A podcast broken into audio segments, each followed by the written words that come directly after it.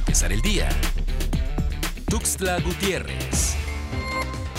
El procedimiento estatal de alerta por lluvias emitió pronóstico de lluvias torrenciales de 150 a 250 milímetros para las regiones Mezcalapa y Norte, mientras que se podría generar lluvias intensas en cinco regiones más, por lo que la Secretaría de Protección Civil del Gobierno de Chiapas exhorta a la población a estar atenta de recomendaciones y reforzar las medidas preventivas. Las regiones reportadas con alerta amarilla son Bosques, Maya, Selva Lacandona, Valle Soque y Tulija, mientras que para el resto del estado se activó la alerta verde y azul por posibles lluvias muy fuertes a fuertes.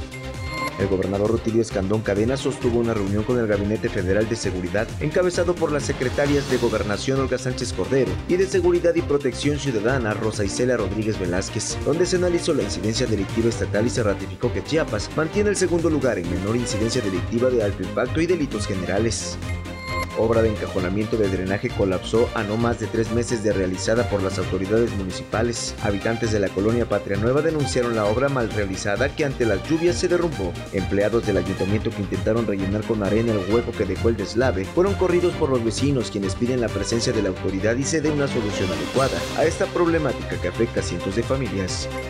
La Fiscalía General del Estado, a través de la Fiscalía contra Trata de Personas, cumplimentó una segunda orden de aprehensión contra Yudiel N., alias el Coyote Consentido, por su probable responsabilidad en el delito de violación equiparada agravada en contra de un menor de edad en San Cristóbal de las Casas.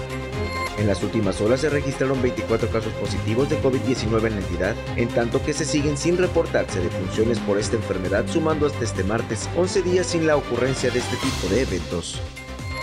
Para empezar el día, Tuxtla Gutiérrez.